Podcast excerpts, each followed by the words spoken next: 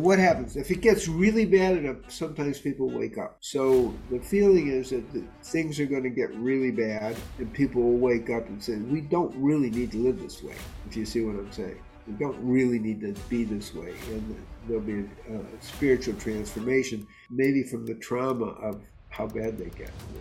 That's what I would say.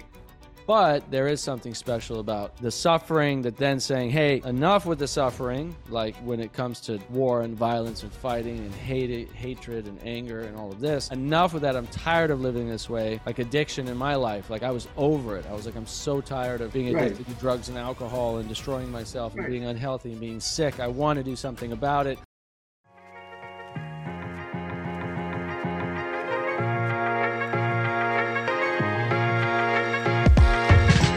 Welcome to the Nathan Crane Podcast. Nathan is a certified holistic cancer coach, 20 time award winning documentary filmmaker, competitive CrossFit athlete, and best selling author of Becoming Cancer Free. With nearly two decades in independent natural health research and education, Nathan shares his top solutions for preventing and overcoming disease while optimizing health and improving human performance. Each week, Nathan brings on highly renowned experts to share natural and holistic health science, strategies, and breakthroughs for living your healthiest, happiest, and most fulfilling life. And now, here's Nathan Crane. Hey, everybody, welcome back to the podcast. I am excited to have a longtime friend, uh, Dr. Gabriel Cousens, here with us, somebody I've known for probably over a decade now um, who's spoken at my conferences, who's been to our retreats, who has been um, somebody I've interviewed many, many times. He's a uh, someone I look up to and have learned a lot from, and he's helped thousands and thousands and thousands of patients around the world. He is a medical doctor. He's a diplomat of American Board of Integrative Holistic Medicine, a diplomat of Ayurveda. He's a mystic visionary. He's a renowned world spiritual teacher. Um, and he is the founder of the Holistic Liberation Way and the Tree of Life Foundation. He's a prolific, best-selling author and uh, is living in Israel right now. So I'm looking forward to this conversation. Uh, we're going to dive into a lot of really interesting topics. Talk a little bit about the war and what's happening there. Talk about uh, and his perspective on it and a spiritual perspective about it. We're going to talk about um, the live food vegan diet. Dr. Cousens has been a life food vegan, raw vegan, thriving raw vegan for how long? Like 40 plus years? Well, 40 plus years. 40 plus years. 40 plus years. Um, I think last time I talked to you, you were still able to do like 100 pull ups in a row or something like that. Um, very, you know, strong and fit and healthy and thriving uh, into his later years. And so, anyway, Gabriel, welcome to the podcast. Super, super excited to uh, have you here for this conversation. Nathan, it's a joy to be here. It's good to see you. And what I'd like to do in starting us off is a prayer that merges the heart and the mind, the heavens and the earth, which is kind of our task. Everybody has this task. So I'm just going to say this prayer and then let people integrate the heart and mind as we say it. Hashem Yikud Kudushabrihu Ushinate Be Ilu Ertnu Laiha Shamike Belovke Bida Shlom Hashem Kozrael Kolam Amen. So feel that merging of heart and mind, heavens and earth. Beautiful. Yeah, thank you for that. You know, I've been practicing Qigong for a number of years now, and that's one of the core practices of Qigong yes. is to connect, you know, the, the human as being the vessel, the connector of the of the heavens and the earth, right? Exactly. And so exactly. It's a similar. Now, where was that? Where was that prayer from? What tradition? Well, that actually is it, it's part of the prayer service in in the Hebrew tradition. Mm, beautiful. Now, you're also a master teacher of the Essenes, aren't you? Yes.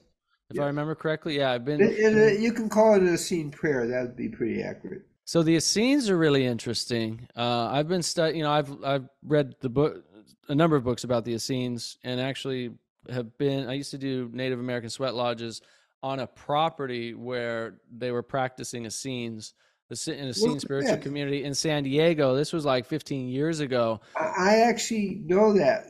I I'm a Native American sun dancer, and we did some warm ups on that property. Really? awesome. no, I'm serious. That's amazing. It was incredible, though. I mean, some of the most some of the most uh, you know conscious awakening spiritual experiences I ever had were coming out of the sweat lodges at that at that Essene property and like I remember one sweat lodge coming out and I literally felt like I was born brand new, like I was a brand new baby, yeah. born human being, seeing the world for the first time, and it was it was so transformative. The trees were vibrating. Of course, there was no no psychedelics, no cannabis, none of that mm-hmm. stuff is allowed in traditional sweat lodges, right? In right. traditional temazcals, that stuff's not allowed. But you feel like you come out of it, the the chanting and the and the music and the and the fire and the herbs and the heat yeah. come out of it, and it's like you are transformed as a as a human being and the trees are vibrating. I could see the energy. You know i was having deep conversations with people and we weren't even speaking. Our mouths weren't moving. It was it was wild but but so incredible. And so that's now when did you originally get your training in the in the essenes? Because it's such a beautiful spiritual tradition. You know, with the cold and flu season here, it's critically important that we enhance and strengthen our immune systems. Yes, would you agree? The problem is, though, that there's so much confusion out there when it comes to what actually works for our bodies and for our health. Well, I'll tell you what I used. I used Maison Beljanski's wellness products. Maison Beljanski's products are backed by science to not only help empower the immune system, but can support detoxification and contribute to our overall health coming from Europe. The all natural Beljanski formulas are now available in the United States and are recommended by top doctors everywhere. A lot of the colleagues I work with, functional medicine practitioners that work with patients with all kinds of diseases, are recommending Maison Beljanski's products to their very own patients. As a special sponsor of this podcast, Maison Beljanski has included a very special discount offer for all of my listeners. You can get 15% off your first order using the promo code Nathan, and you'll always enjoy free shipping when you order four products or more. You can grab your wellness products today at maisonbeljanski.com. That's M A I S O N B E L J A N S K I, maisonbeljanski.com, and use code Nathan for 15% off. Hey, so if you've been following me for any time now, you know that I often talk about Haelan 951, the nitrogen fermented organic soy drink. I first learned about it at an integrative cancer event years ago, and I've been taking this myself for a long time. It's so potent and it has a strong flavor. So I add their organic mint powder to it, and it's easy to take any time of day. I usually take it in the mornings. You know, I'm constantly looking into natural health products, and the ones that catch my eye are the ones with years of proven results and the science and research to back them up. I love that Haelan 951 checks all of these boxes. Made from a unique 100% organic soybean grown in the high mountains of Mongolia Haelan 951 has some incredible health properties.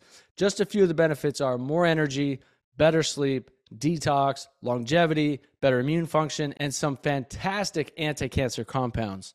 The folks over at Haelan have made a page just for our followers to learn more. You can head over to haelan951.com forward slash crane. That's H A E L A N 951.com forward slash crane. They have special discounted packages there for you to get you started. And if you use the promo code crane, C R A N E, at checkout, they will also give you free shipping. So head over and grab this special offer for yourself and use the free shipping promo code crane or just give them a call if that's easier for you. They are so easy to work with and have over 32 years in the industry. Again, that's haelan951.com forward slash crane.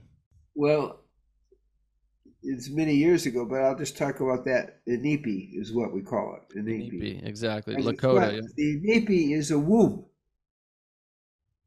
So when you come out, you're getting reborn. So he had a perfect understanding.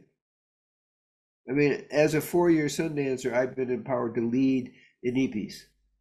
So it's a very important ceremony in terms of helping people wake up and get that rebirth energy and feel the oneness. Because in Inipi, you do feel the oneness. Yeah, absolutely. Good. And our Inipis are also without drugs. Uh, uh, I'm part of the High Horse clan. Uh, actually, adapted. I'm an uh, I'm an adapted in the, Lakota Sioux High Horse clan, and um, no drugs. How did that happen? Because that is so rare for a you know anybody outside of a Native American tribe to be one like even for me as a white guy to be welcomed into these inipis and these um, you know traditional ceremonies is um, is a blessing and it's not it's not a very common thing. But then to be adapted into an actual tribe into an actual clan and be a, you know uh, empowered to lead inipis sweat lodges is like that's a whole other level. Like it, i'd love to hear the story behind that. How did that happen? Well um, i really began training but the way i train isn't to go look is to do so uh, to to become a, a a real sun dancer, it's four years. Right. Okay. And my style was such that now here's this guy, and he doesn't. And traditionally, you don't eat or drink for four days. Traditionally, but they noticed that I was the only one of the group who who was able to do that. So that piqued everybody's interest. Uh, you know, we had about 80 sun dancers. Okay. And then in the final year, we have what's called as an eagle dance. Well, I did the eagle dance. Other people did sun dance. And there you, you stand hooked to the tree with the with the giant for, uh, hooks, right? Yeah, well, I can show you. Do you want to see what they look like? You got the scars. Yeah, yeah. I've seen the scars. They're oh, crazy. I got the scars. We're gonna see his scars. Yeah, Sundance, by the way, for, for people who don't know, it is a profound spiritual experience. I I haven't done the the full four days fasted and then the commit to the four you know the four years, but I've been invited to Sundance and and you know was a part of one for a day. The the Inipi at night and the Sundance during the day, and it was it was right. powerful. So this is the pegs. They, oh, they yeah. put your chest on both sides. Oh yeah, yeah, those are brutal. So these pegs then uh, then you're hooked to. Okay, so that's what they put through. They do two cuts at each side and put it through. Now, in the eagle dance, so usually you just do this the last day or second to last day where you, you get that and you have it. But the eagle dance, you do it for four days. No food and water, you stand for four days. Sunrise to sunset. And maybe it's because of the live food. I think it, will help. But you know, basically, I was the only one to stand for four days mm. from sunrise to sunset. You don't leave the circle. You're hooked to the tree for 24 hours a day. You don't. You don't lay down to sleep at night. You stand for. Well, you do hours. lay down to sleep at night on the oh, ground. Okay. Sunrise to sunset. You were standing hooked to the tree. Hanging. Well, you were well, hanging. No, you're, hooked, kind of you're hooked to the tree for 24 hours a day, but you stand from sunrise to sunset. Mm. You're dancing, in other words. Yep. And so I was the only one really to do that. I was uh, age of 60 at that point. Most of the people were in their 20s. Okay? Wow. So here's this guy who, you know, is dancing, and I was the only one really to make it through the whole thing without leaving the circle and hooked to the tree. And so in the Native American way, those things earn a certain amount of respect. I wasn't trying to do it. I was actually having a good time. I like to dance. It's good. so, what um, about the? I mean, what about the the being hooked to the tree? I mean, isn't that painful? Uh, well, it's a relative thing. I wouldn't call it. Look, they have to put two cuts in you and two cuts, and you stick that stick through, like I was showing and of course, that's not the most comfortable, right? Uh, but uh, it's okay. It wasn't that painful, to be honest with you. Mm. And, and, then at the end, you have to jerk back and it pulls out. Rips them out. Yeah. yeah so that, that like, had to be painful. yeah. It looks like bullet holes. Right. Okay. It's, it's that big. Jeez. Okay. Um, and I just, I just jerked back and actually did a somersault backwards. why, So- why, why the, why the hooks? I mean, I have, I have un, like a slight understanding of it, but why, why the hooks? Why the hook to the tree? Well, you're, you you know, we never quite ha- had a full explanation, to be honest. The idea is you are committed. You are making a sacrifice for the tribe.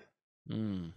Think that way. You're making a sacrifice for the tribe, and you know we we go we go hunt the tree. We cut it down. We put it. We dig a dig hole. We put it up and get it. You know, and so you're connected to nature. It's a real commitment. And with the hooks, that means you're not going to leave. You've made a commitment. So that's what the best I understand that, to be honest with you. Now, is there a sense of now, now the fasting for four days and the the dancing and all of that? I mean, it's a it's a physical physical toll. You'll definitely experience, you know, ecstasy and suffering through that, right? The suffering part is isn't the isn't the suffering part of what's needed to elevate and raise to a higher level of of consciousness and awareness? Well, it's an interesting question. Um, the focus was not on suffering. You know, one of my Sundance brothers, who had already done this four years, was kind of a, a marshal for the, the thing. He, he looked at me and I'm smiling, and he says, like, yeah, you're having a good time. The truth is, I was having a good time. I can't say I really suffered. I did. That would be unfair. Mm, I can say pulling it out wasn't so comfortable and getting cut, you know. So I have four scars in each right here, four here, four here, where the peg went through, you know, where this went through. mhm. And then the rope is tied to that. So, but really, you go into an altered state. So I, I can't tell you that honestly, I, I was suffering, you know. Yes, was it painful when you have to cut the thing? Yeah. Okay. When you break loose? Yeah. Not the most comfortable thing. I kind of made a scene because I did this back flip. People said I did back flip. I think I just did a somersault, but I can't tell. You're in an altered state. Yeah.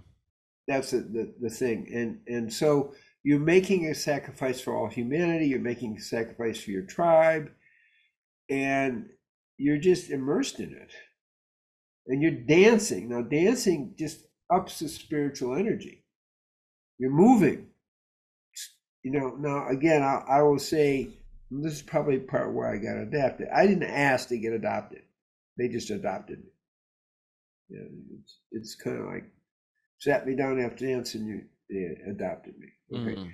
but but it's a it's a sacrifice for humanity. You know, and you're dancing for humanity. You're dancing for life, and the tree, nature. You're becoming one with nature. That's how I see it. Now, people may have different interpretations, but I think that's a, a pretty decent way to understand it. Yeah. you know? Yeah, I you know when I did uh I I was with some hippie friends back in San Diego many years ago and we were they're like, "Yeah, we're going to Mexico." And I was like, they're like, "You want to go?" I was like, "Sure." And we jumped in I jumped in and I knew it was going to be a spiritual adventure and we drove across the border and, and then we ended up basically at a Sundance at this indigenous tribe in Mexico and you know they only spoke Spanish.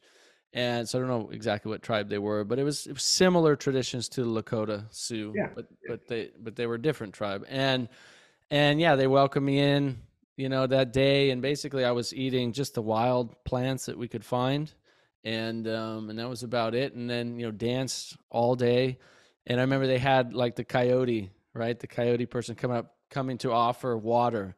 And like Right, I didn't know right. anything about anything I was doing. I didn't know the history of that time, the tradition, the anything. I just got invited and showed up, and they're like, "Go dance," and you're barefoot on the on the sand and dirt, and you know, Right. just and I just got into that altered state of just like pure bliss and dancing, and I just knew this, you know, dancer coming out offering me water was like it was. I could sense it was like a trick, like don't don't take Right, the water, right, you know.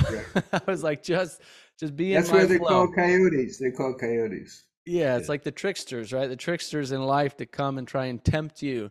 Like you go on a 10 day fast or a juice cleanse or something, and every mm. time I ever do a cleanse or a fast, it's like my favorite meal shows up, you know, that hasn't been cooked in like six months. For some reason, it gets cooked Right, at that time.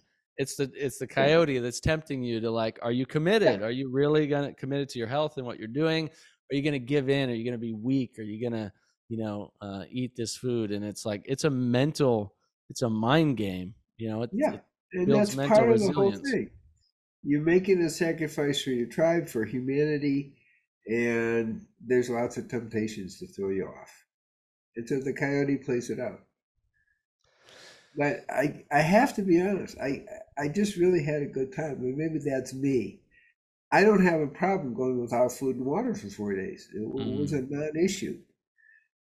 And they did let people drink, um, you know, uh, if they needed to. But uh, I was really the only one to go without food and water for four days, for four years. Had you that- had you fasted quite a bit before then as well?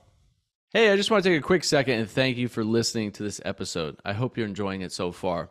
As a special thank you for tuning into this episode, I want to give you my number one Amazon best-selling book absolutely free. You can go download it right now at becomingcancerfree.com. If you want to learn evidence-based strategies for helping your body become a cancer-fighting machine for not only cancer reversal but cancer prevention, go grab a copy of the book. Again, I'm just giving it to you for free. You can go download it at becomingcancerfree.com. All right, let's get back to the show.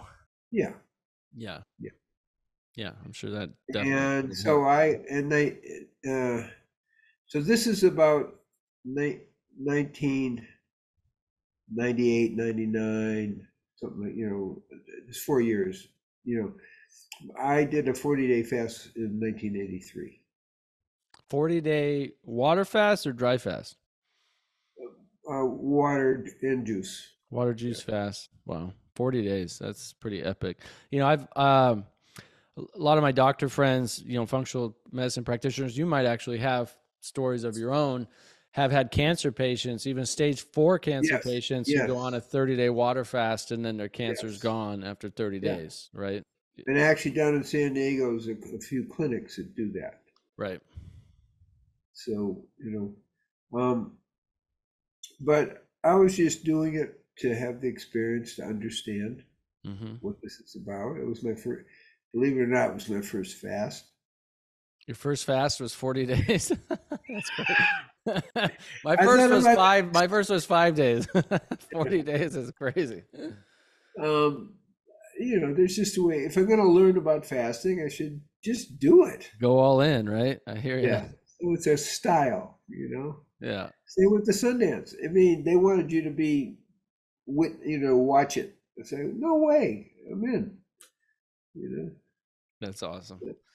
So I Yeah. wanted I want to hear your perspectives on the Essenes, and can you talk a little bit about people who don't know who the Essenes are, their timeline, because I know the history of the Essenes goes back even from what I've read, like mm, somewhere between 400 and 800 BCE, you know, 800 years before Christ, you know, all the way up until modern day. There are still some practicing Essenes today but uh, and even there's you know beliefs and, and writings and historians that believe you know jesus came from the essenes. A lot of what he taught was what he learned from the essene traditions.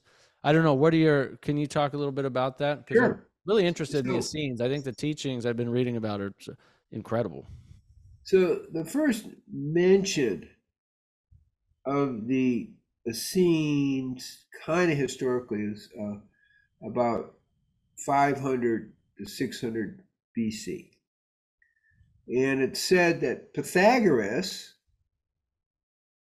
fasted with the Essenes in the Carmel Mountains, which is close to where I live.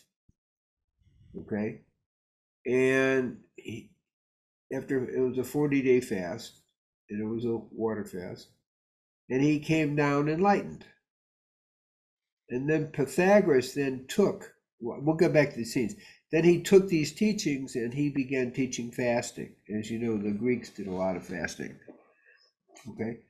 So that was Essenes. He was with the Essenes and he was in that training.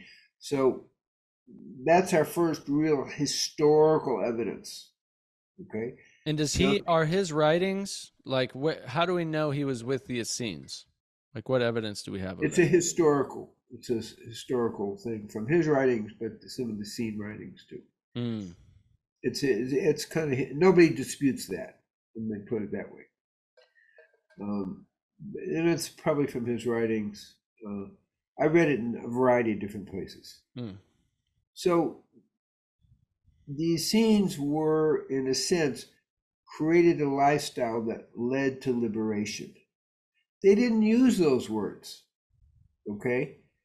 That it was a very pure lifestyle. And um, they are also warriors. Most people think they're peaceniks, but they were.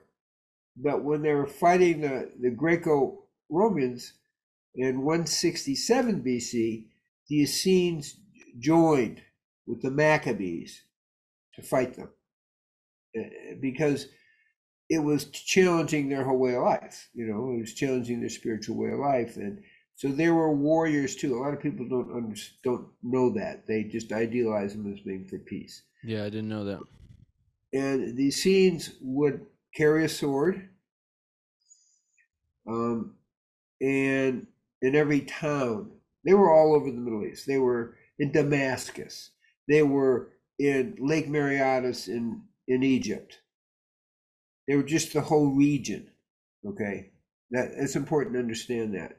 And so wherever there was a village, there was an Essene house. And so they would stay with their own kind, so to speak. Now, their inner core, inner inner core was food. Their moderate core was vegan. Well, actually, vegan vegetarian. Um, and those are the kind of the, the different levels of core.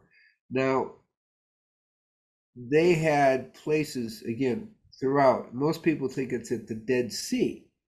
Well, Qumran is was a one of the places, and Qumran e- existed again before it was BC.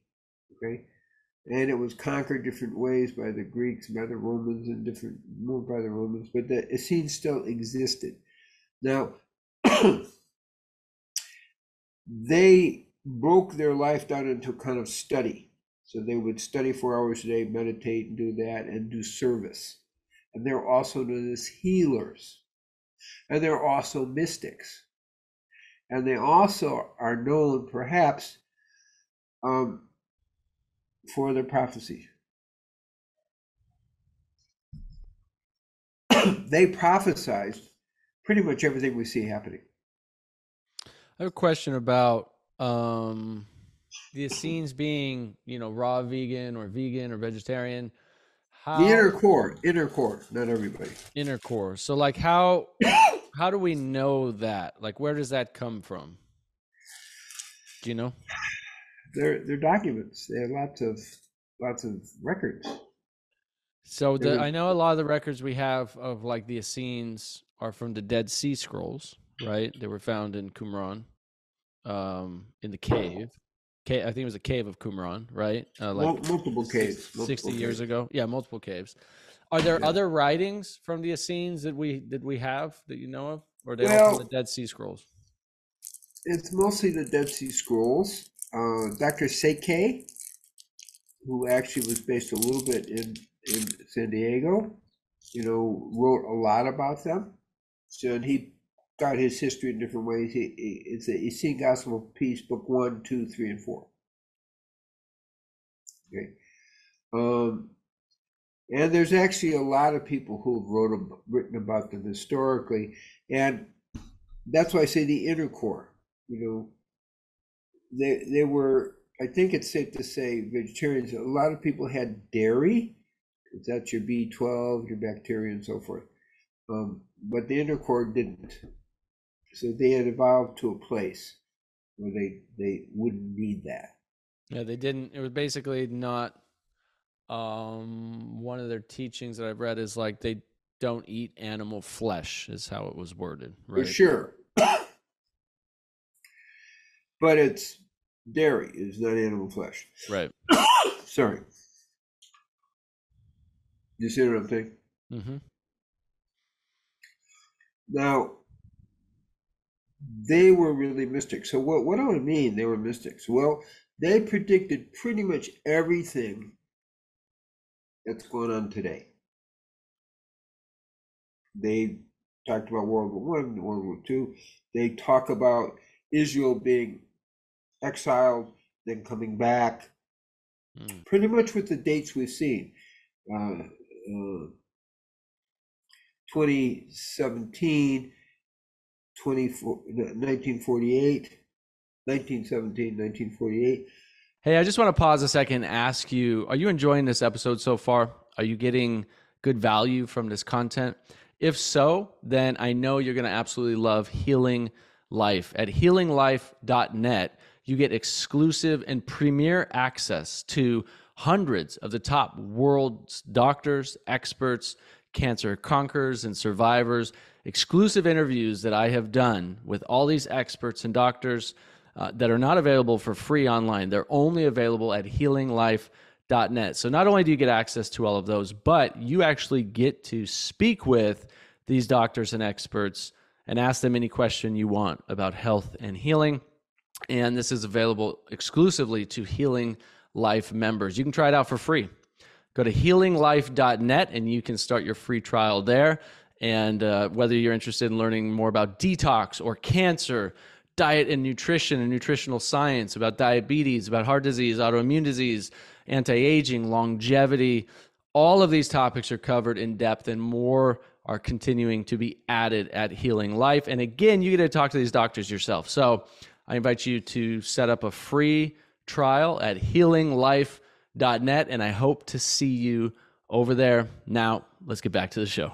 And they also, this year, the um, uh, 2024 2025, they predicted we will begin the transition into the thousand years of peace. And they predicted that will start, and that's part of understand what's going on with all the wars and all that around the world. We don't want to think the Hamas Israel thing is the only thing happening. It just isn't true.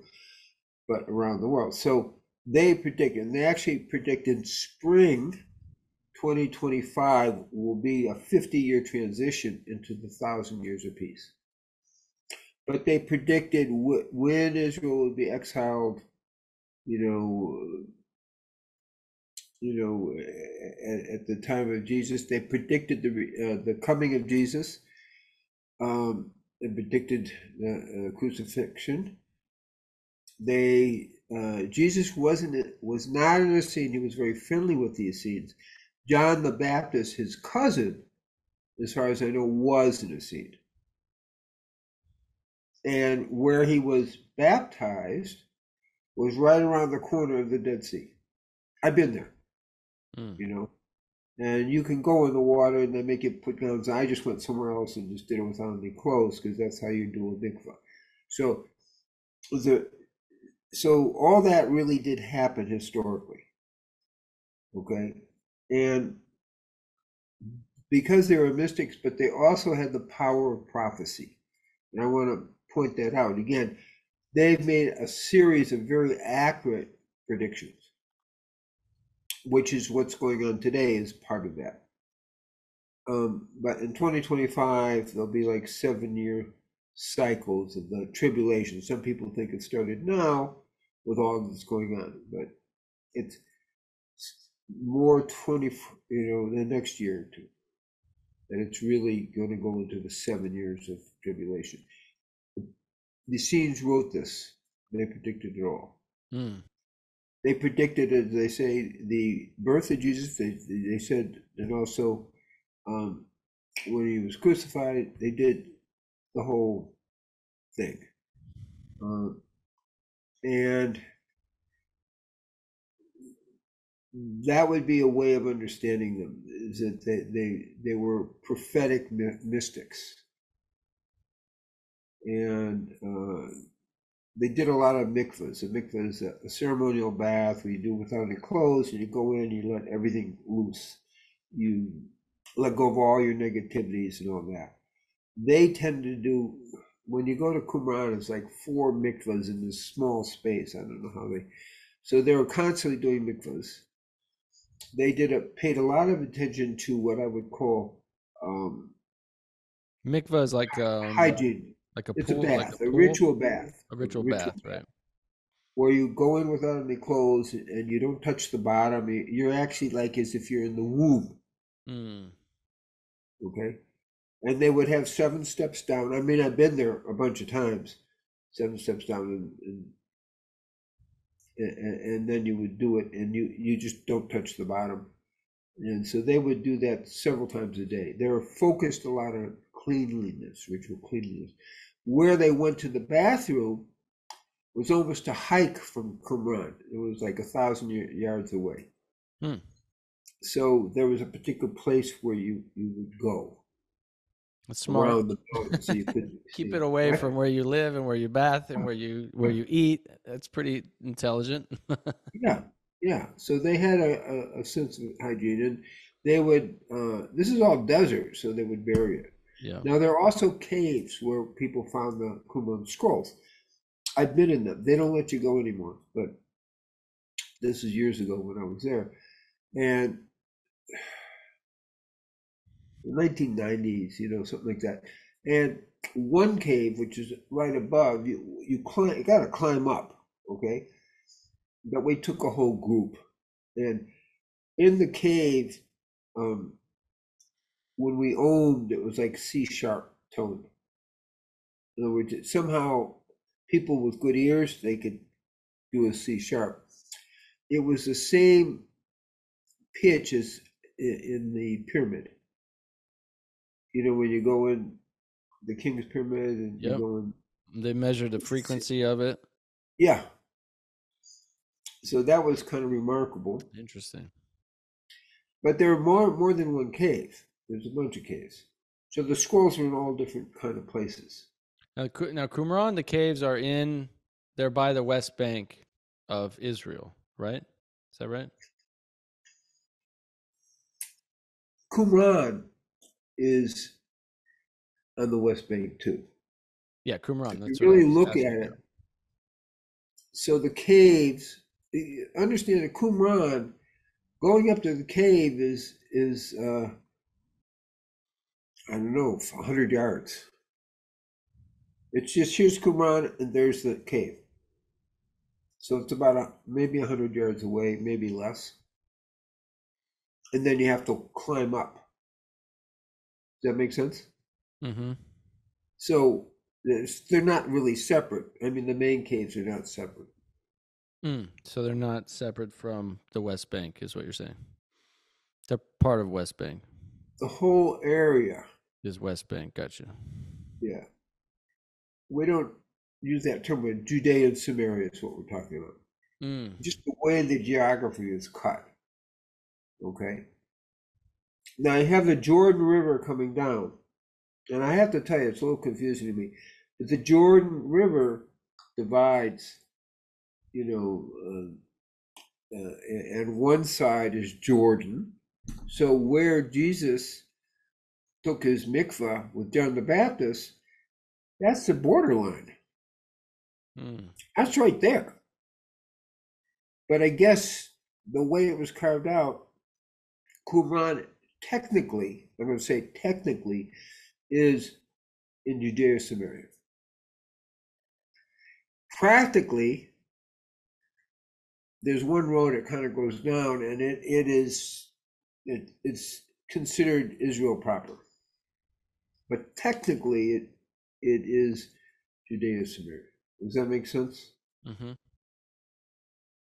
Eh, But people don't treat it that way. It's just part of Israel. There's just this road you go down that, you know, that that follows it down. It's along, it's along the Dead Sea. One of the other things I I have really enjoyed learning about uh, with the Essenes lately is their spiritual practices, like the morning, like their practices for every day of the week, uh, you know, the Sabbath, and then they have the I think they call it the Great Sabbath, which is like every seventh Sabbath. Um, and there's you know in the morning practices, the noon practices, the the evening practices, basically the spiritual practices. It's like the meditation, the and each each one has a very specific focus and connection of peace. Focus on peace, peace with you know like your body, peace with the earth, peace with community. And so there's these specific kind of meditative type practices that that you do in the morning, at noon, and at night. And um, I've been, you know, kind of practicing them little by little because I do, you know, my own kind of qigong practice, which has very similar um, aspects of what the Essenes were practicing, and uh, I find it really powerful and like such a beautiful practice to to implement, um, to think about, to meditate on, to visualize, because anytime we can focus on peace peace in ourselves and our lives, peace for the world, the planet, peace for our families, for community. Hey, thanks for listening to this episode. I want to take a quick second and let you know about something really special I recently updated. I think uh, you might benefit greatly from something I think you might enjoy and want to take a look at. And it is my book called The Panacea Cleanse. It's a powerful 12 day plant based detoxification and healing guide. It's already hit number one in four categories on Amazon. There's thousands of people that have done this cleanse, and I've read so many testimonials from it. Let me read you one really quick. Aaron said, I did the Panacea cleanse and followed your instructions closely. I had amazing results. I stayed healthy while everyone around me, my kids and family, were getting very ill from a virus. I also lost some weight, and my menstrual cycles are much less painful. I also don't have bad headaches anymore. Thanks for the information you put out. She's just one of thousands who have gained tremendous benefit from this cleanse. If you want to improve the quality of your life and your health, clean out your organs, clean out your digestive tract, help lose weight and burn fat, and basically give you more energy, help you feel alive, go check out the Panacea Cleanse, P A N A C E A, the Panacea Cleanse on Amazon. It's like 12 bucks or something like that. And you can follow it day by day. It's got a recipe list, it's got a shopping list, it's got everything you need in there to follow this powerful cleanse. It took me about two years to create it. My wife and I have done it multiple times. It's been amazing in our own lives, and I'm happy to share it with you. So uh, go check it out if you're interested. The Panacea Cleanse. It's on Amazon. Thanks, and let's get back to the show. You know, I think we as you talk about spiritual liberation, you know, liberating ourselves beyond the anger, the resentment, the fear, the jealousy, these kind of lower vibration energies that keep us stuck and afraid and and feeling terrible in our lives. Um, and I find those practices to be actually really powerful. Yeah. So, so what I'm going to say is the Essenes left the uh, basically Temple Mount because they they there are three groups. There's the Essenes, Pharisees, and Sadducees. The Pharisees were still doing animal sacrifice. That didn't work for the Essenes, so they left. Mm. Now, how far is it from Jerusalem? Maybe 45 minutes by car. Not far away. Okay, but you have to go over a mountain and you, you don't get water but twice a year it rains and when it rains it floods so uh, actually that's why they don't allow you to go up to the, the caves anymore i'm going to get to your point i'm just sharing a little bit more because these floods have come and people have drowned they get washed away because the floods are very strong a flood in a desert you know only rains twice a year is a powerful event Okay. And all their cisterns would get filled up from those floods that would happen twice a year. So they had a lot of cisterns to hold the water. So their big thing is collection of water. Because the Dead Sea is very salty. I mean, really salty. Okay. I, mean, I've been swimming in it. It's okay, you float, you know, but you don't want to open your eyes under the water. It's very uncomfortable. Okay. That being said, the traditional practice are three sets of prayers, praying three times a day in the Jewish tradition. Okay? I don't have to give the names, I'm just saying there's the morning prayer, mid afternoon, and evening prayer. Now, Essenes took that, but they also, as you say, began to do the communions, is the term that's used, the Essene communities. You're, you're now, saying the, you're saying the Essenes took those prayers from Judaism. No, I'm oh, saying no. they there's a crossover. Mm. Three times a day, it's normal to do prayers. Mm-hmm. Everybody does that. You know, who, who are practicing. The Essenes then added the morning communions and the evening communions, which is what you were talking about. Mm-hmm. Now, did they actually add that, or did Dr. Szekely add that? We don't know that for sure. Mm. So I want to be a little careful of saying what's an Essene practice. And, and I've talked to Dr. Szekely's uh, second wife, who lives in Canada now. And Szekely also had a home in Mexico. She seemed to imply that he he had some literary leeway as he did this. But, and, and it's clear he took it from um, more of the Sumerian practices. But the Sumerian had eight morning and eight evening.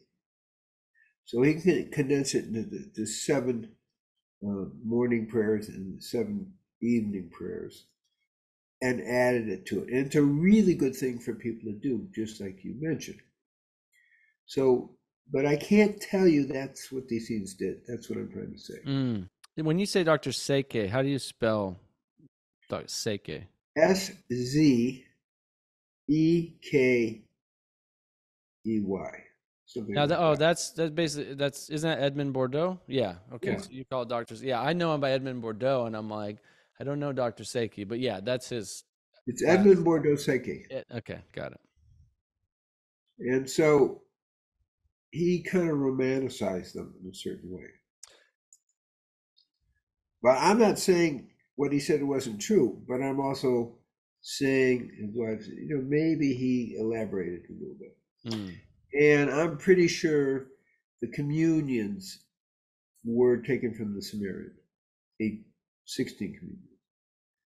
That's pretty well established. So I can't tell you that's an Essene practice. And Sumerians go back how how far? Do do we know? Probably four thousand years. Okay. And those were practice similar practices that they had. Yeah. Remember, everybody's from the area, so to speak. Mm. If, if that makes sense. So they had the morning and evening communions. Um, and you're and just just for people who are listening, I don't think we mentioned it. You're uh, a rabbi, right? Aren't aren't you an ordained rabbi or? Um... Yes. Right. Okay. So I mean, you have a lot of experience. Just so people know, you have a lot of experience is what you're talking about. Right. Um, and what this is did was it was let's say more spiritual in that way, but they created a way of life you mentioned that, you know, is, is leading a way of life that leads to liberation. So they did all these communities. They got them in touch with the earth. They got in touch with the social setting. And so it brought them into contact with all of creation. And that was, um, uh, I think, an important part of their story, so to speak. And they were more nature oriented than the Pharisees and they clearly were against animal sacrifice. Mm. Um, and I think those those are the important things. Now, the last of the Essenes was driven out by the Romans,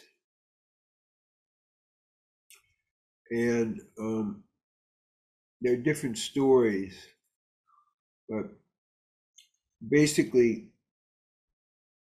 Qumran was was destroyed and, and taken over and destroyed by the Romans.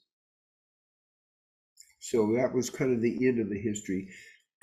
the Essene history, there was Essenes that went to Tibet and Essenes that went to Africa and Essenes that went here, and they took the scrolls and took all the information with them.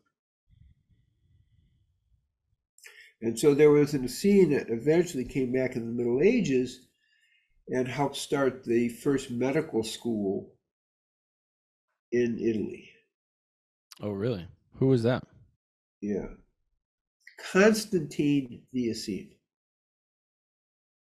But he had escaped to Africa and then, or his Essenes were there, and then he comes from Africa and helps, I think, in the 12th century. I don't have exactly have the right century, but I think it's the 12th century or 11th century, starts the first medical school in Europe.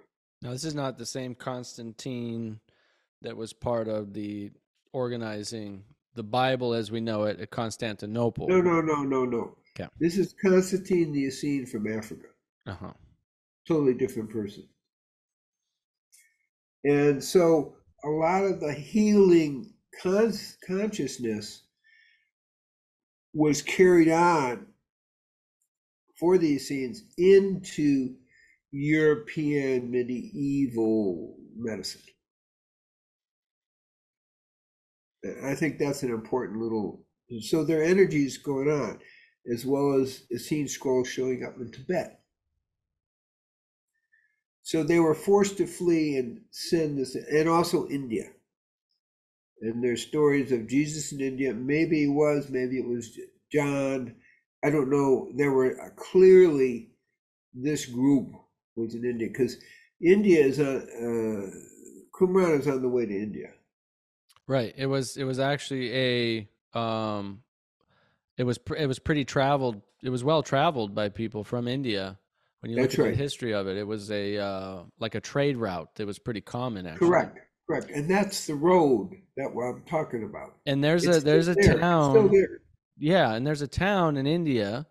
People can find this. I remember seeing this years ago where they actually uh, along that route they have like a temple where they um or a shrine where they honor somebody there who they consider their kind of master teacher from 2000 years ago uh who looks exactly like Jesus. And Yes, that's where that story comes from is like a part of, you know, there's a lot of people who think okay, Jesus went to India, got trained by you know the the the master teachers there and taught there and then you know came back to uh, Israel and so forth. And that's and it's Yeah. really interesting that that shrine is there of someone who looks exactly like Jesus. It's kind of interesting. Um, the the training of Jesus, you know, um, really began. You know, when you're 13 in those age, you were an adult, really. So he was trained uh, really until he was 30. And then that's when he begins three years of his his uh, his teachings. Um, I'm not sure he really went to India, but some people feel he was trained in the more Pythagorean and um, some of the mystics out of uh, Europe. I have a I have a question for you it's kind of slightly off topic but I'm interested because I don't know the answer um, in Judaism is you know in Christianity for example Jesus is believed to be basically the incarnation of God you know the one and only um, and uh, incarnated in a physical body to come and basically free everybody from their sins and you know that whole story of Christianity. In Judaism is Jesus basically a, a, a- human being who is a spiritual teacher and leader, uh, a son of God, as all people are sons of God, or is he the incarnation of God, like He's really seen as the Son of God and as a teacher. Again, the Essenes in detail accurately predicted when he would come on the scene. Okay? And before him, there was another messianic care, uh, person in uh, about 40 years before that. And so every generation there's a messianic character, not seen as God, but seen as the teacher of that generation. Mm. So Jesus was clearly seen in the Jewish thing as a teacher of that decade or that generation. So he was highly respected, if you get what I'm saying. Yep. Uh, but nobody is seen as God. That would, you know, that's called, you shouldn't have any idols before you. And uh, there's only God. Now, does the energy of God incarnate in different ways? Well, I think it's true. We, everybody has pieces that. So in each generation, it's prophesied that a messianic energy would come. Yeah, like I believe that we all have that spark of God within us. Yeah. Right? That's emanating the light within us. Not not one of us is God, but Right. we are, you know, a and, and you know, as as even says in the in the Bible or in the spiritual texts, um uh oh the quote. I just lost the quote now. Um but basically uh, in the image of God, made in the likeness of God, right? Well, we yeah, are not God, but in the likeness of God. Man, woman, made in the likeness of God, made in the image, and image is the energy field of God. Yeah. And so that's the, the Jewish belief. That's a basic belief that most people had. And for the first 200 years, that was the belief in Christianity. Mm. And what changed with Christianity? God. People need people need to have those things. So initially, Jesus never said that. Initially, it was 200 years before they began saying he's God incarnate. Really? It didn't happen right away. Mm. So I think that's an important piece in the, in the story. Uh, in that, I have, a, I have another question on that. In the differences between Judaism and Christianity, is like um, Jesus died for our sins, right? That's a common Christian belief that um, you know, as long as you believe in Jesus and you repent for your sins, then you will have a chance to go to heaven at the end of this life. Um, and, but he died on the cross for your sins, which to me personally, I mean, I respect everybody's beliefs and traditions, but to me that doesn't make any sense. And I'm curious what how Judaism looks at that, or if it does at all. Well, let's talk about it a slightly different way, um, because it's a very good question. So, in every generation, the Messiah comes. I use the word messianic figure comes, is a human being, and does take some of the karma for that generation. Mm. Now, in the Hindu tradition, same thing. So, in my tradition of Siddha Yoga, you, you the, the person giving Shaktipat, the awakening energy, does take on not all the karma, but does take on karma of that person and burns it up. You're like transmutating basically the the negative energy from Correct. that person. Their ill, but not all of it not all of it but a lot of it so that's taught in different traditions. There's nothing uh, exceptional about that. And so it was taught with the messianic figures that it's taught that messianic figures come every generation and they do take on some of i'm going to use a eastern term some of the karma for that generation that's but, but some of the karma there's a specific formula in the torah which is how you burn up your karma i use that word because it's a common term okay? They don't use the word karma but called missing the mark. You miss the mark. Okay and that formula is acknowledge that you missed the mark called I sinned. Two, commit to not understand why you missed the mark, because you have to understand the cause. You have to get the causal level, otherwise, you keep doing it. And then commit not to do it again. And finally, repent for that. Now that's from the Torah directly. Yeah. And that's the formula that everyone clears themselves of sin. Mm. That's a given. If you just do those steps, That's what does it. Pretty much in different traditions, it's that's the the process. Yeah. Now, in Jesus's time, that was still the process. It was never taught that a Messiah takes on everything. But I I was empowered by Swami Muktananda to give what we call Shaktipat, to awaken the Kundalini. When you're doing that, when you give it, you are taking on people's karma. Okay? Not all of it, but you're taking on some.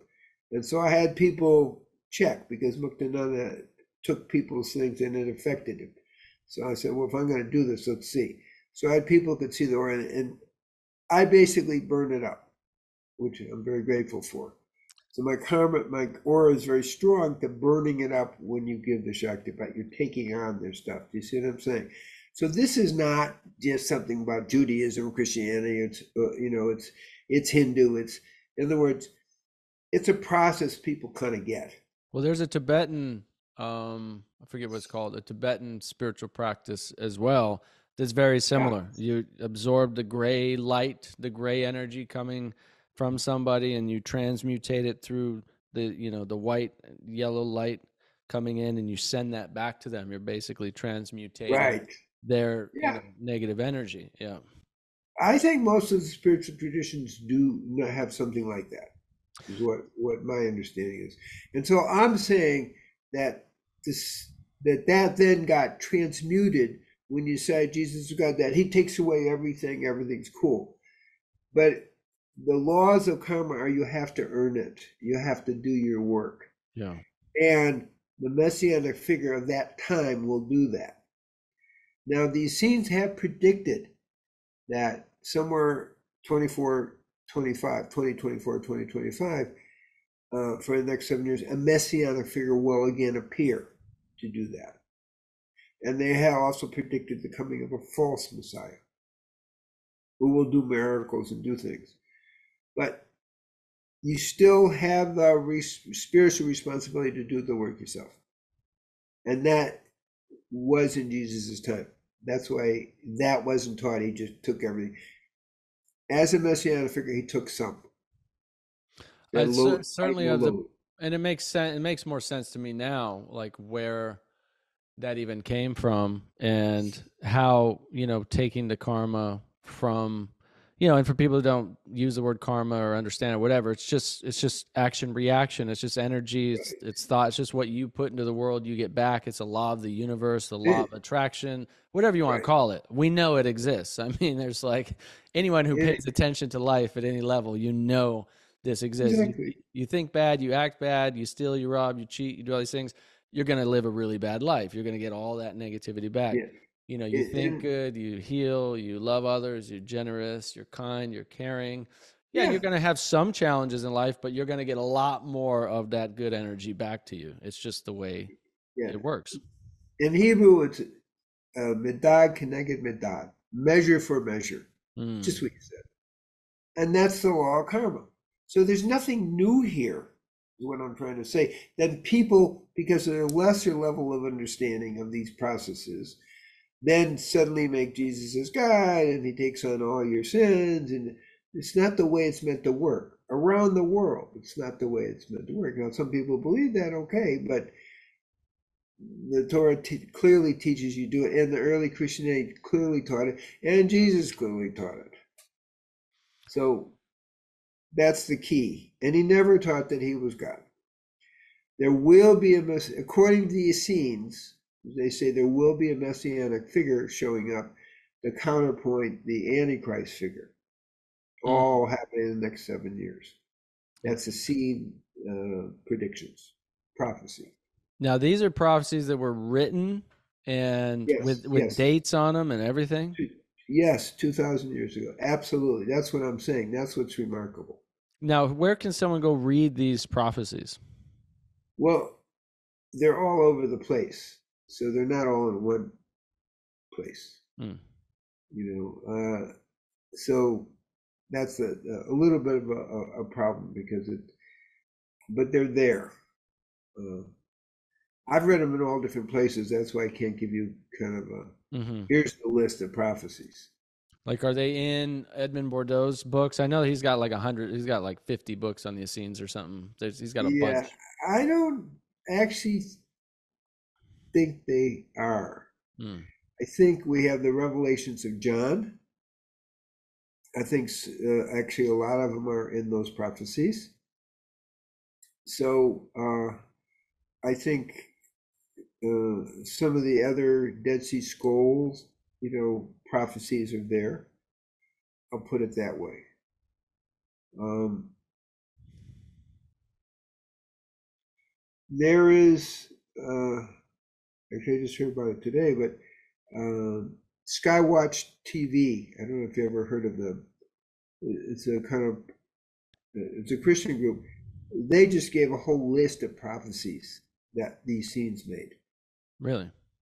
and they just bang, bang, bang. So I actually went to get. I sent away for the book, so I could see exactly all the dates. But they were known prophetically. That's what they did.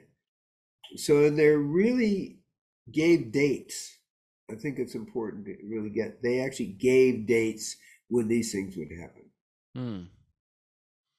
That's that's pretty amazing. Yeah, because usually you have a prophecy and this is going to happen when next year, 10 years, 20 years, you know. They actually were very specific. What was that? What was the book? So the so the Skywatch TV put out a book that has the Well, dates. There's some they- authors. There's some authors. okay. Uh, Do you know the name of the book? well, it was in a bunch of little books, but uh, let me just think for a second. It, I think Tom Horn, who who just died, uh, it's in some of his uh, works. Um, but if you look, uh, they're, offering actually a whole group of books on sale. So they're right now, like today, um, and that uh, set has a lot of the prophecies. So I'm gonna check it out. If you find if you find out, I mean, when you find out more about it, if you can email me and then maybe we can add it in the show notes. Um, now these are prophecies from the Essenes or from this Christian group that you mentioned. The Essenes Okay. who did the research. Yeah, I'd love to know like what the titles of the Yeah. books are. I'm sure people would. I mean, I'll, I'll I'd like to read them. I know others would Yeah. probably like to read them too. You know, my uh, because I haven't read them for sure. uh, Gotcha. I can't can say I stand behind them. Right, right. but they are saying this is the time you know uh, for, for example one of the prophecies it would be 2025 on the first day of pesach which is the eight day holiday that will be the beginning of this uh, 50 year cycle going to a thousand years of peace Mm. so that's a in two years Into a thousand years of peace. That'd be pretty cool. Well, that's what's being, you know, I, I think that's there. And, and that's one of the prophecies.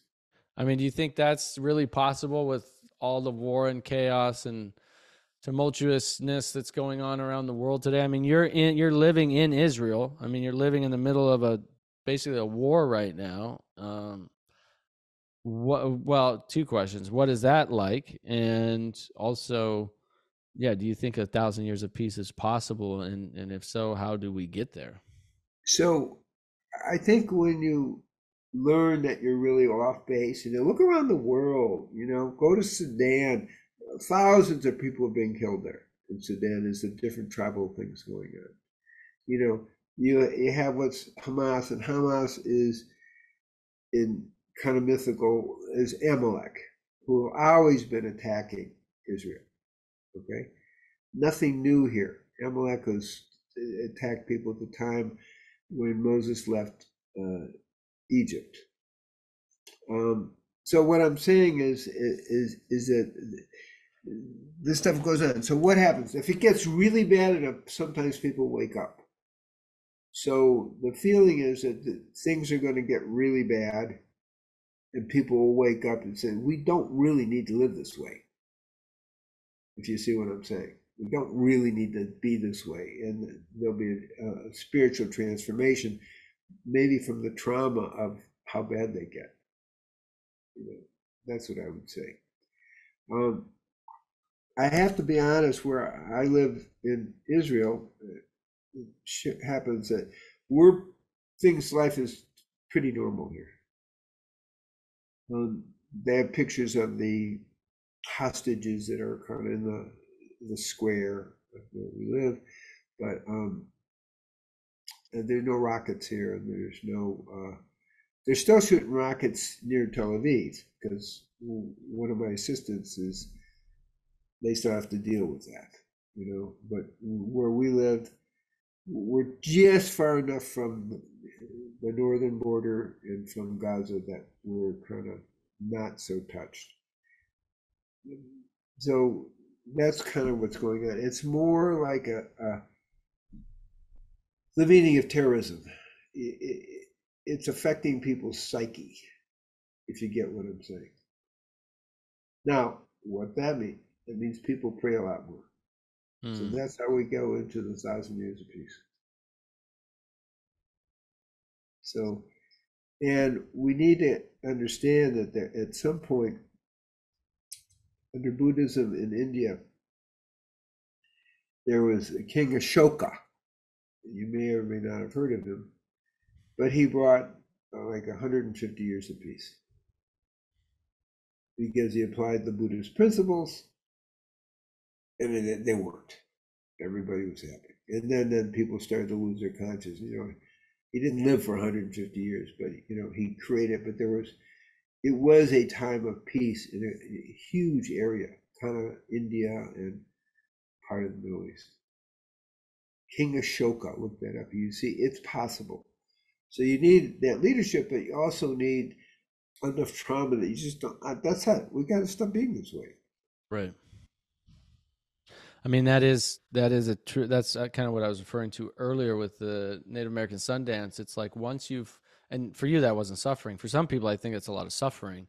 You know, yeah. um, like a you know running an ultra marathon uh, is is suffering. There's there's you know yeah. the first half of the ultra marathon that I ran. The first half was pure bliss and fun, and the second half was pure suffering and total pain. And yet, coming out of that, I felt accomplished. I felt um, elevated. I felt I, I had gained like a whole new sense of self awareness, self confidence, self love. Just you know, and, and, so many people have ran way longer and way more ultra marathons than I have. Um, you know, talk in depth about this, but I had that one experience where it was just through that suffering you have this breakthrough of just eternal yeah. like gratefulness and peace and self confidence and assurance in ways that um you know you I think you can get, I know you can get through meditation. I know you can get through other spiritual practices that don't require suffering. I know that because I've also experienced that firsthand. But there is something special about the suffering that then saying, hey, enough with the suffering, like when it comes to war and violence and fighting and hate, hatred and anger and all of this, enough with that. I'm tired of living this way, like addiction in my life. Like I was over it. I was like, I'm so tired of being addicted right. to drugs and alcohol and destroying myself and right. being unhealthy and being sick. I want to do something about it. And then that's what I got at 18 years old in 2005. Got 100% committed to learning everything I possibly could about health and transforming my life and have been ever since. Yeah. So there is something very powerful. That's how I, theor- I that's how I theorize it. That people have the seven years of tribulation like that's enough. I that's so. enough. Yeah. So you know, that's how honestly how I, how I look at it. Um, so even though it's bad in the moment, I kind of see the bigger picture. And again, the Essenes did prophesize all this. You know, so it's not so new. They also prophesied the return to Israel well, there's three returns in 1948, and then you had 1947, 48, and then you have 1917, and then really around the turn of the century in the 1890s. Like the town I live in was established in 1892. Zikron Yaakov, the memory of Yaakov. So, you know, people have been here a while. Uh, and so that's all what's going on, you know. What made you want to move to Israel? You were living, you had a retreat center in Arizona, yeah. which I had, you know, been there, stayed there for like a week, I think. Um, beautiful retreat center there in Patagonia, Arizona. Uh, you basically sold that and packed up. Uh, this was a few years back, right? This was probably about three years, three years ago. Moved to Israel. Yeah. What was? I mean, talk about timing. you know, what was the impetus to move to uh, to move to Israel? Well, life has its cycles, and I knew when I started the center, I knew somewhere around twenty four years that we would do another cycle. That's how I'd put it.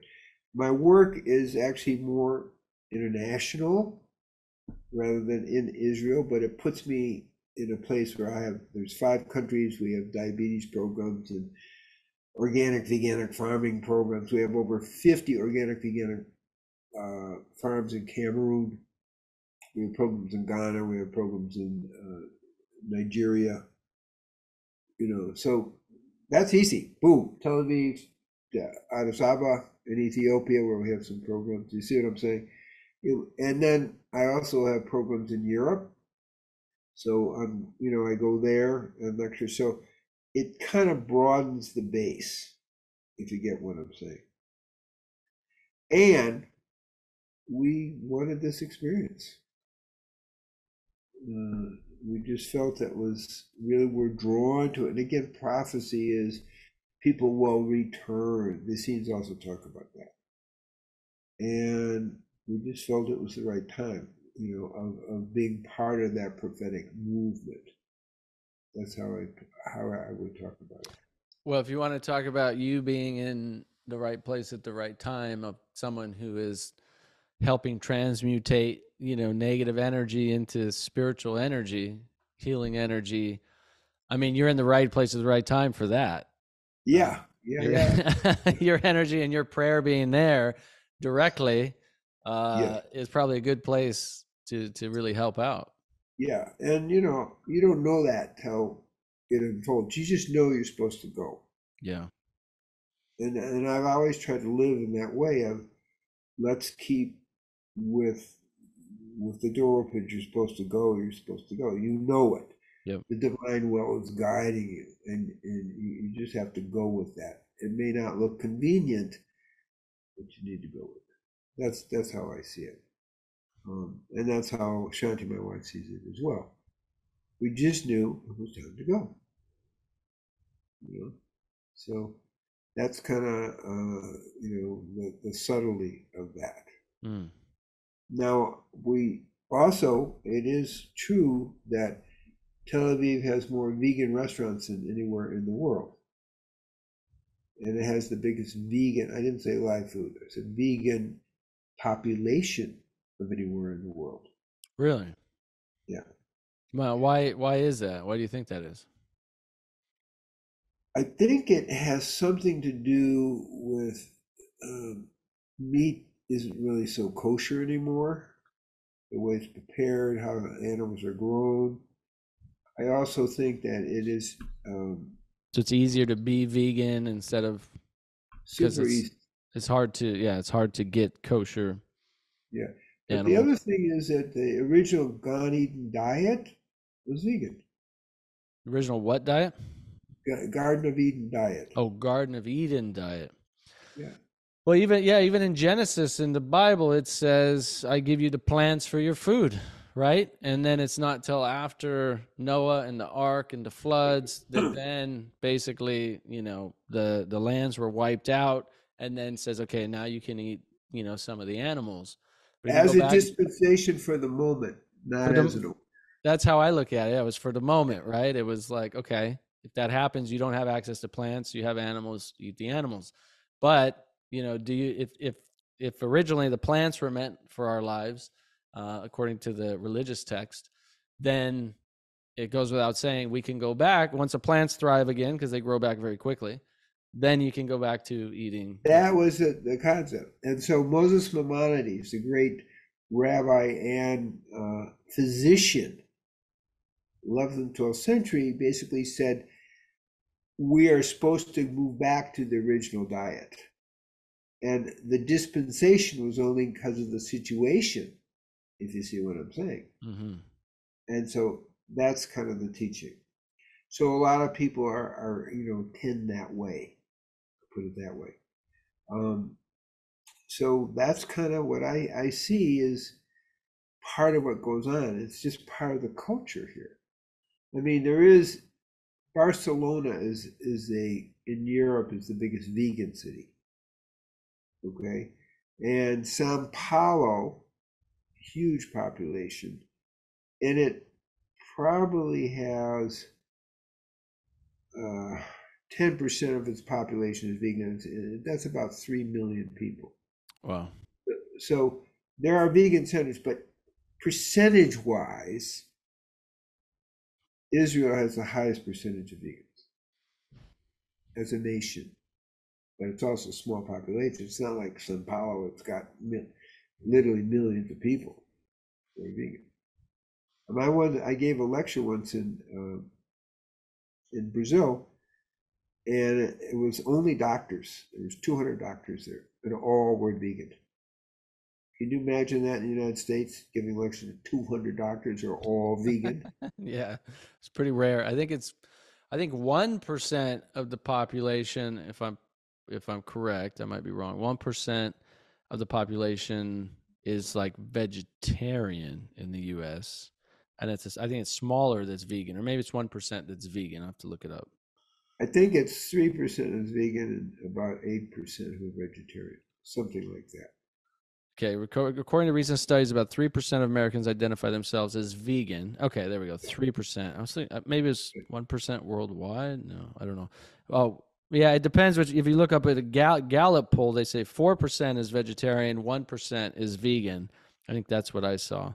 But if you look at another poll, it says three percent are vegan, more are vegetarian. Either way, I mean, it's still millions of people, um, but it's not a large percentage. So, but relatively speaking, in Israel, I think it's three to four percent are vegan and eight point six percent are vegetarian, something like that. Um, now, you, when I mean, we've talked about this at length in lots of other interviews I've done with you, but I mean, your background for decades as a medical doctor and a holistic physician has been helping your patients primarily your specialties in diabetes but you've worked with patients obviously with all kinds of chronic diseases is helping people reverse type 2 diabetes on a but, they're really all chronic disease right right. On a plant-based diet on a v on a lie on a raw food vegan diet. You have a documentary that um, is called there is a cure for diabetes i think where you well, followed isn't that it your documentary? Um it, it's basically oh gosh what's the name of it? Um i think it's called there is a cure for diabetes. There's yeah. Uh and i think i think people can can get it on amazon if i remember. Yeah. uh it's, where they followed your patients at your at your retreat center right for like 30 days and basically you had a high percentage of people reverse type 2 diabetes 61% cured from type 2 diabetes who weren't on insulin, and uh, about 25, 21% were cured who were on insulin in three weeks. Three weeks. So oh, they oh, cured after that, if you're on insulin, it just took longer than three weeks. But in three weeks, 61% were cured who weren't on insulin but who were diabetic. Yeah, that's incredible. Oh, your your book title is "There Is a Cure for Diabetes." That's your right. book. That's your book. Right. Okay.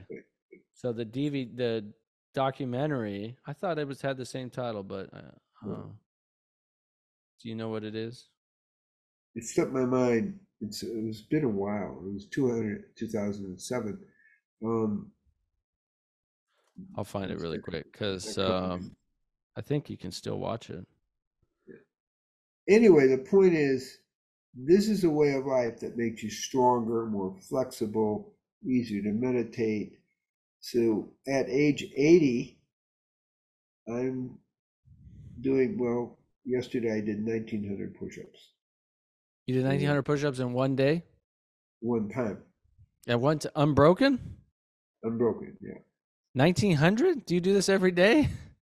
No, every three days. You do 1900 unbroken every three days. Well, I was doing 2000, but after I went to New Zealand, I got traveling a lot. I kind of went down, and then I, you know. Can you film this for me and send it to me? I want to put it in this podcast. oh, I don't people know. people won't believe it if they don't see it. Most Yeah. people can't do 10 push-ups. Even really fit people can barely do 50 or 100. If you do 1900 unbroken push-ups, are you kidding me? Like it's going to be insane if people see that. They won't believe it if they don't see it. T- it sounds unbelievable. Yeah, the, the problem is I'm not really set up to, to photograph it right now, to video it.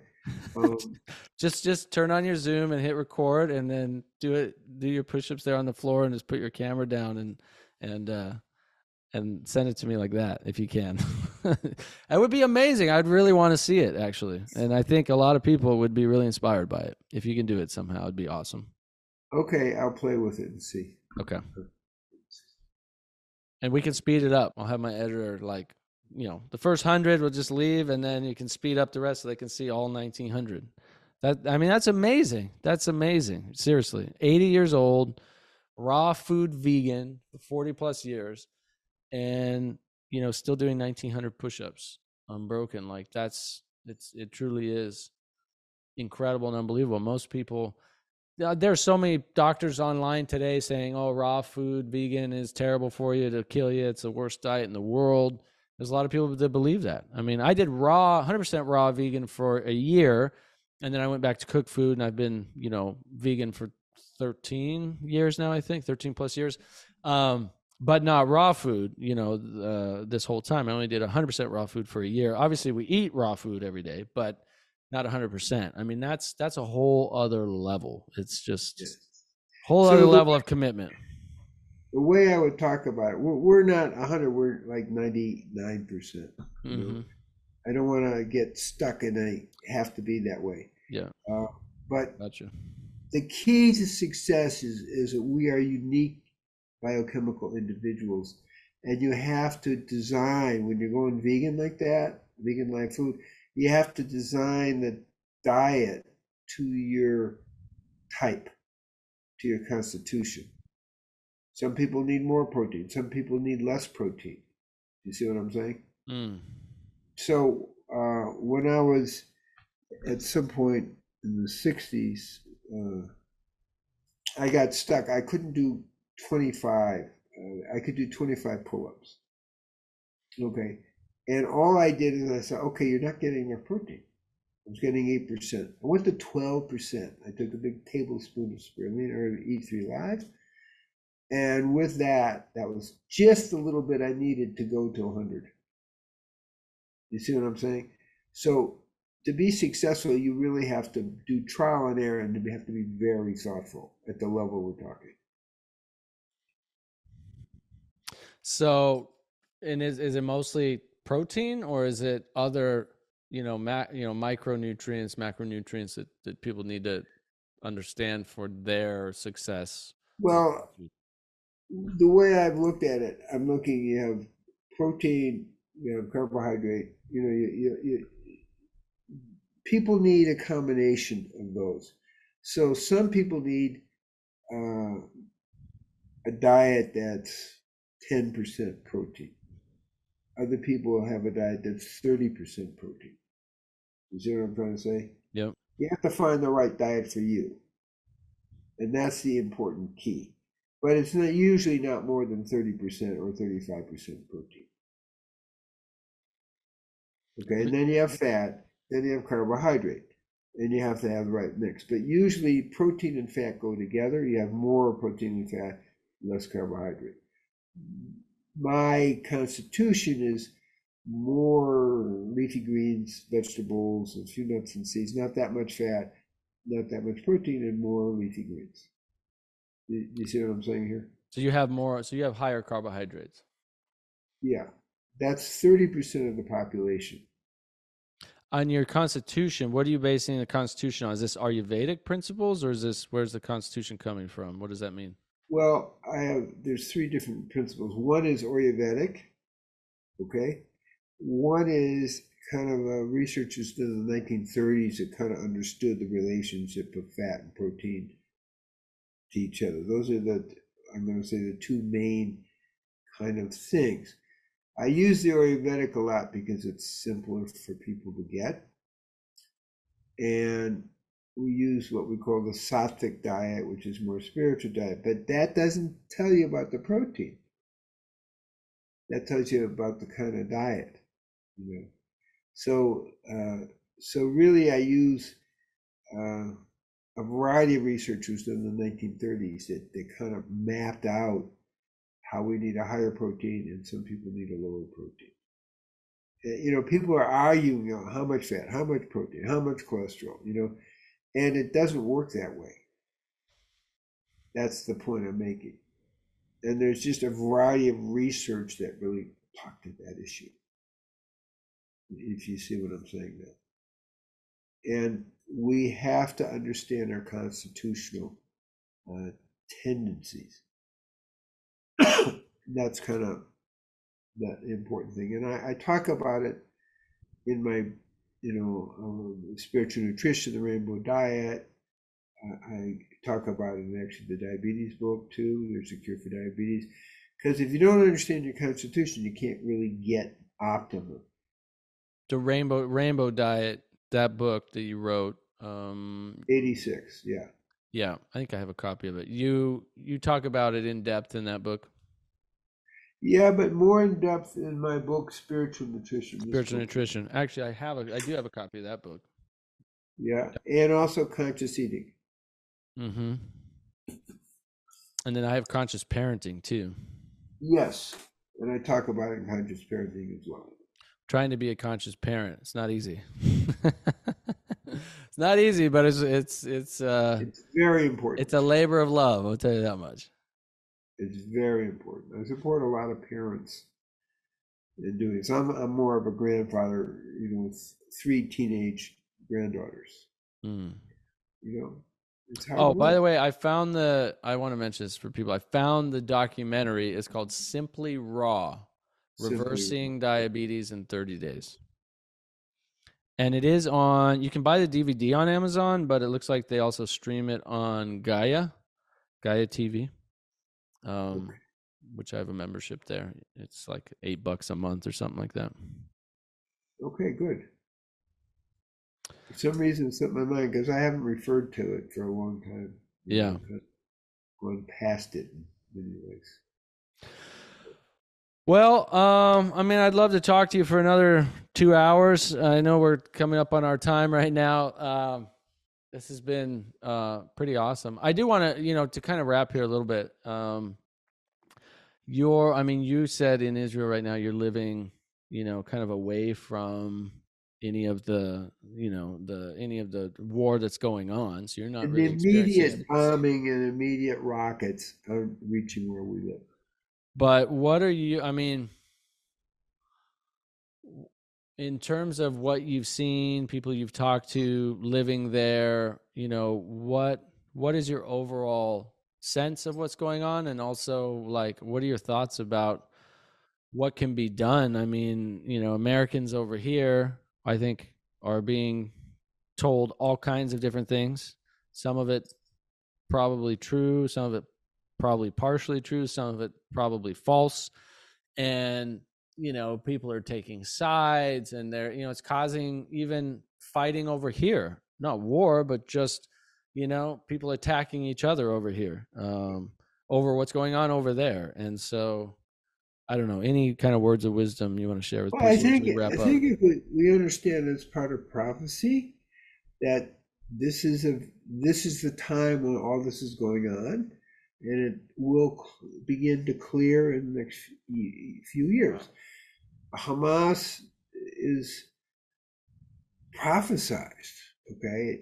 You know, and these wars are kind of prophesized in, in the struggle before people wake up.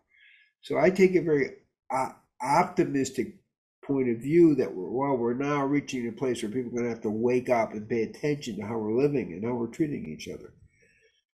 So that's how I, I see it. In Israel, my impression is that it's created a sense of uh, existential vulnerability. Mm.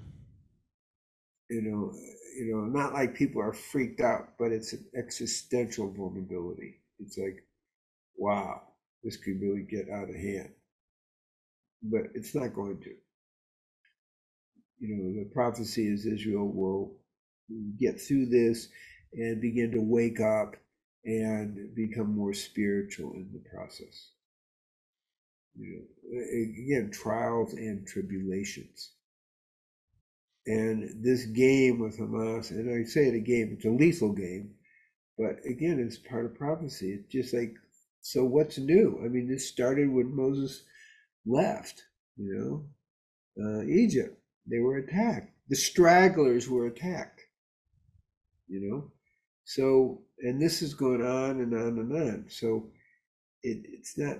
Uh, it's a it's a very sad situation and I see it as a potential for people waking up.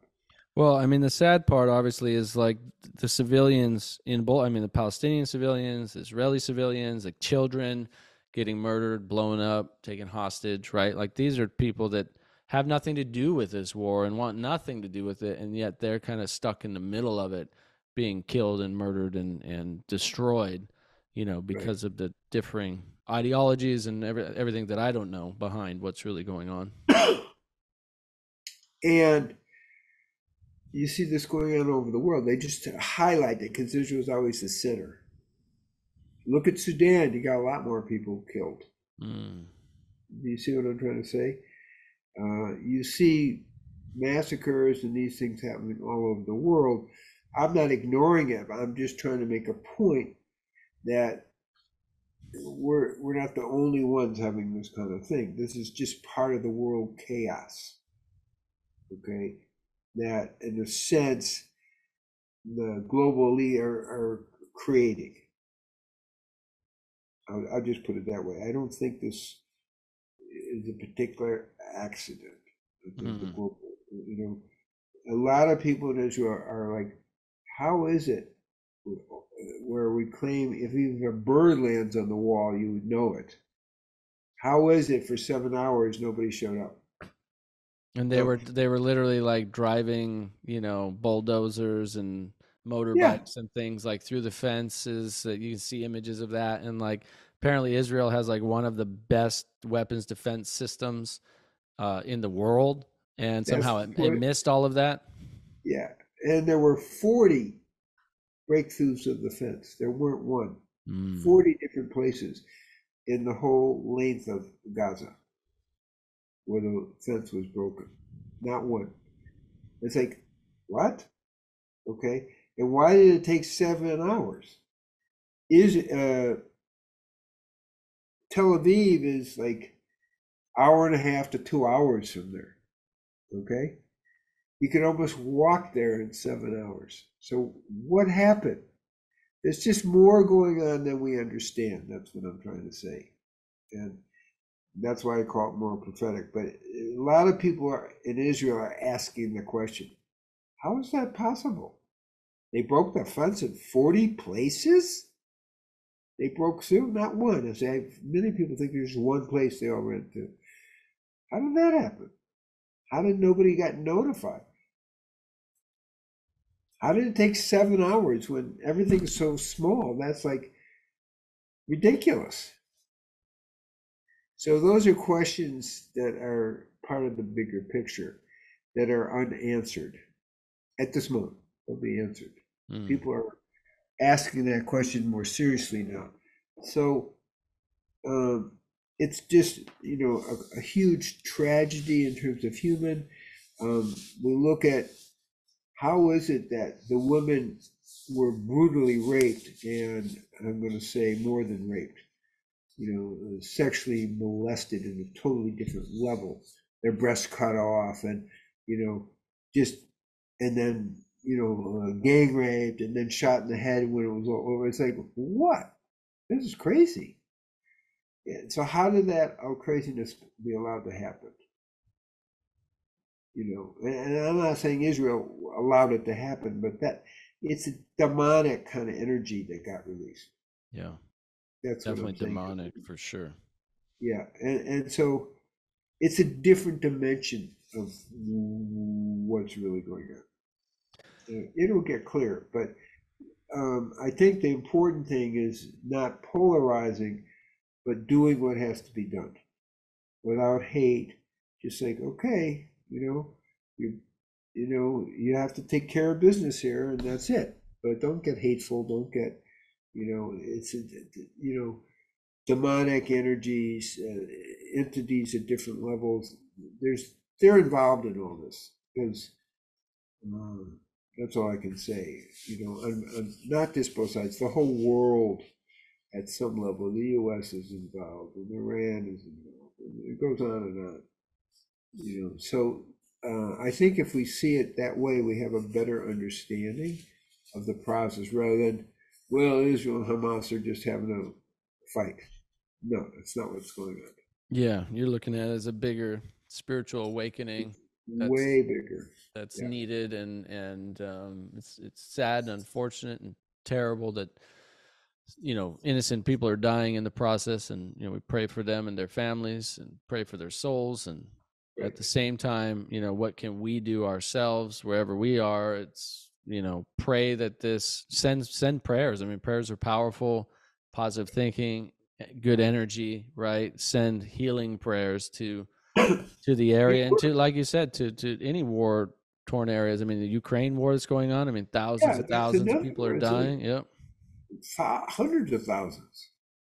You know, when you look at the perspective, it's like this is going on all over the world.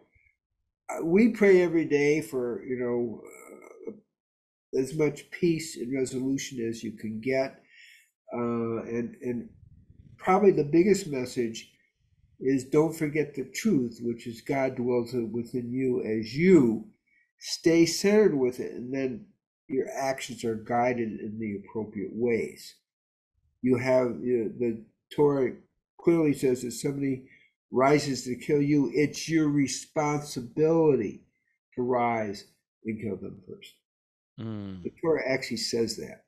Interesting. I just and, had a conversation on my podcast uh, recently with John Joseph. I don't know if you know John Joseph. He's a um, author, an Ironman athlete, a, a vegan, um, uh, you know, educator proponent for funny dude from New York City, crazy guy, uh, amazing guy.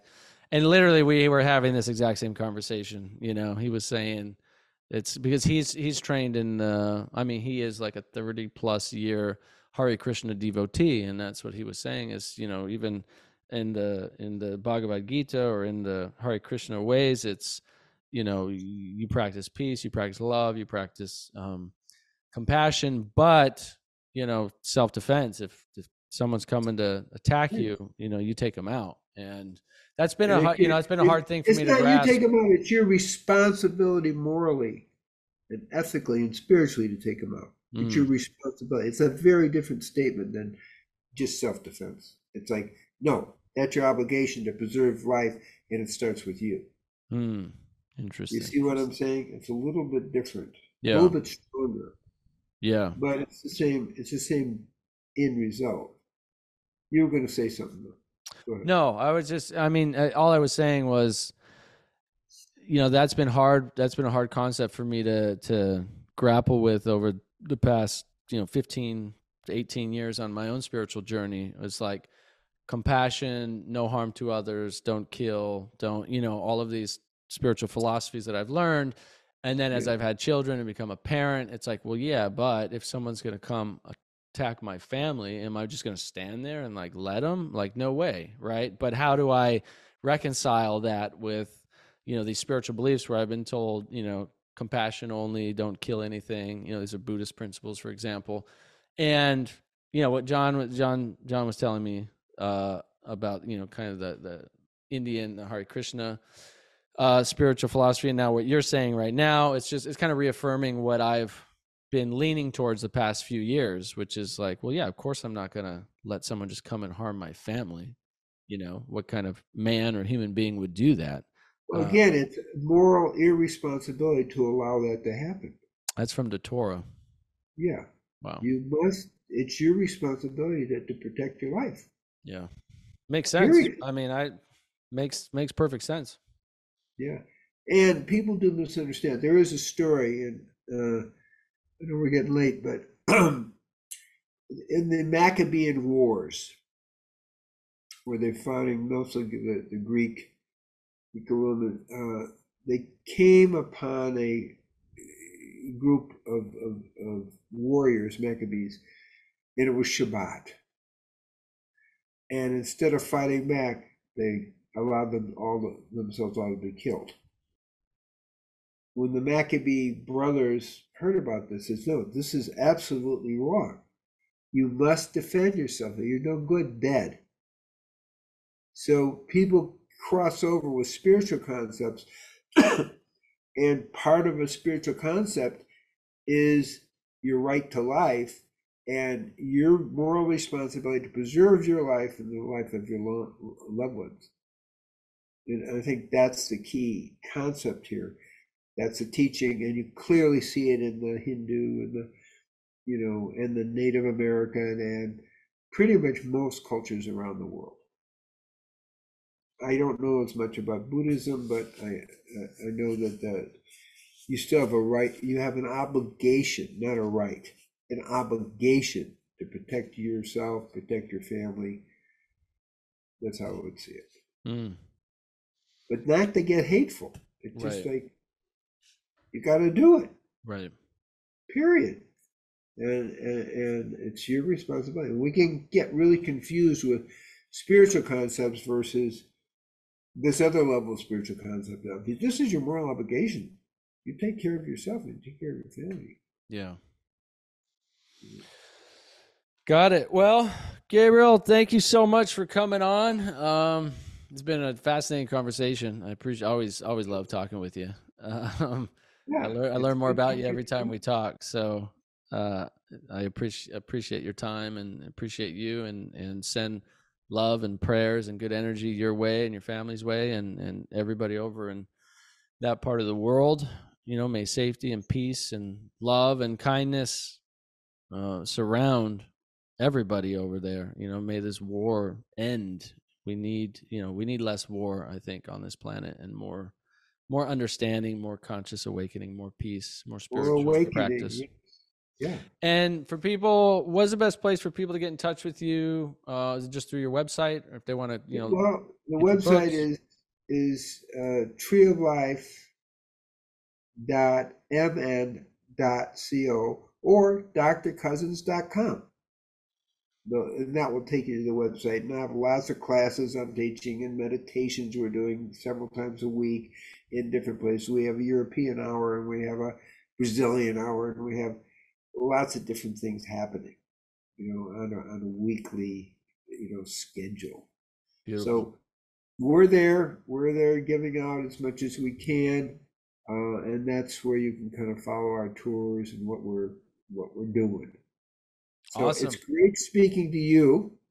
And I, I love, you know, you're doing really, really doing great contribution to the world. It's really good. And to everyone that's listening, may you be blessed that you maintain the peace within your own heart and act from that center of a peaceful heart in all that you do. As they say in the Essenes, peace be with you.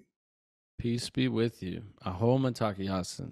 Amen. Mitakuye Oyasin, which in Native American means to all my relations. To all my relations. Yep. Beautiful. All right. Thanks so much. Take care. Thank you for listening to the Nathan Crane Podcast. Please make sure to subscribe and share this on social media. Then head over to nathancrane.com for your free ebook. So when we're talking about, you know, what are these underlying causes and conditions of these chronic diseases? cancer, diabetes, heart disease, they all have very similar, if not identical, causes. And that's the thing is when we get to the root cause of these diseases, we can not only prevent these diseases from ever happening, but empower our bodies to heal from them. In every one of our cells, we have tens in hundreds of thousands of chemical reactions that are happening every second that are cycling uh, back and forth. It's like sort of a, a yin and yang. And, you know, for me, the soul, soul's purpose is evolution.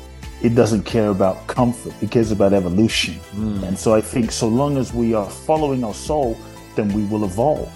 And I think what sometimes blocks us from living our purpose, from manifesting that next level of our expression, is we have not evolved.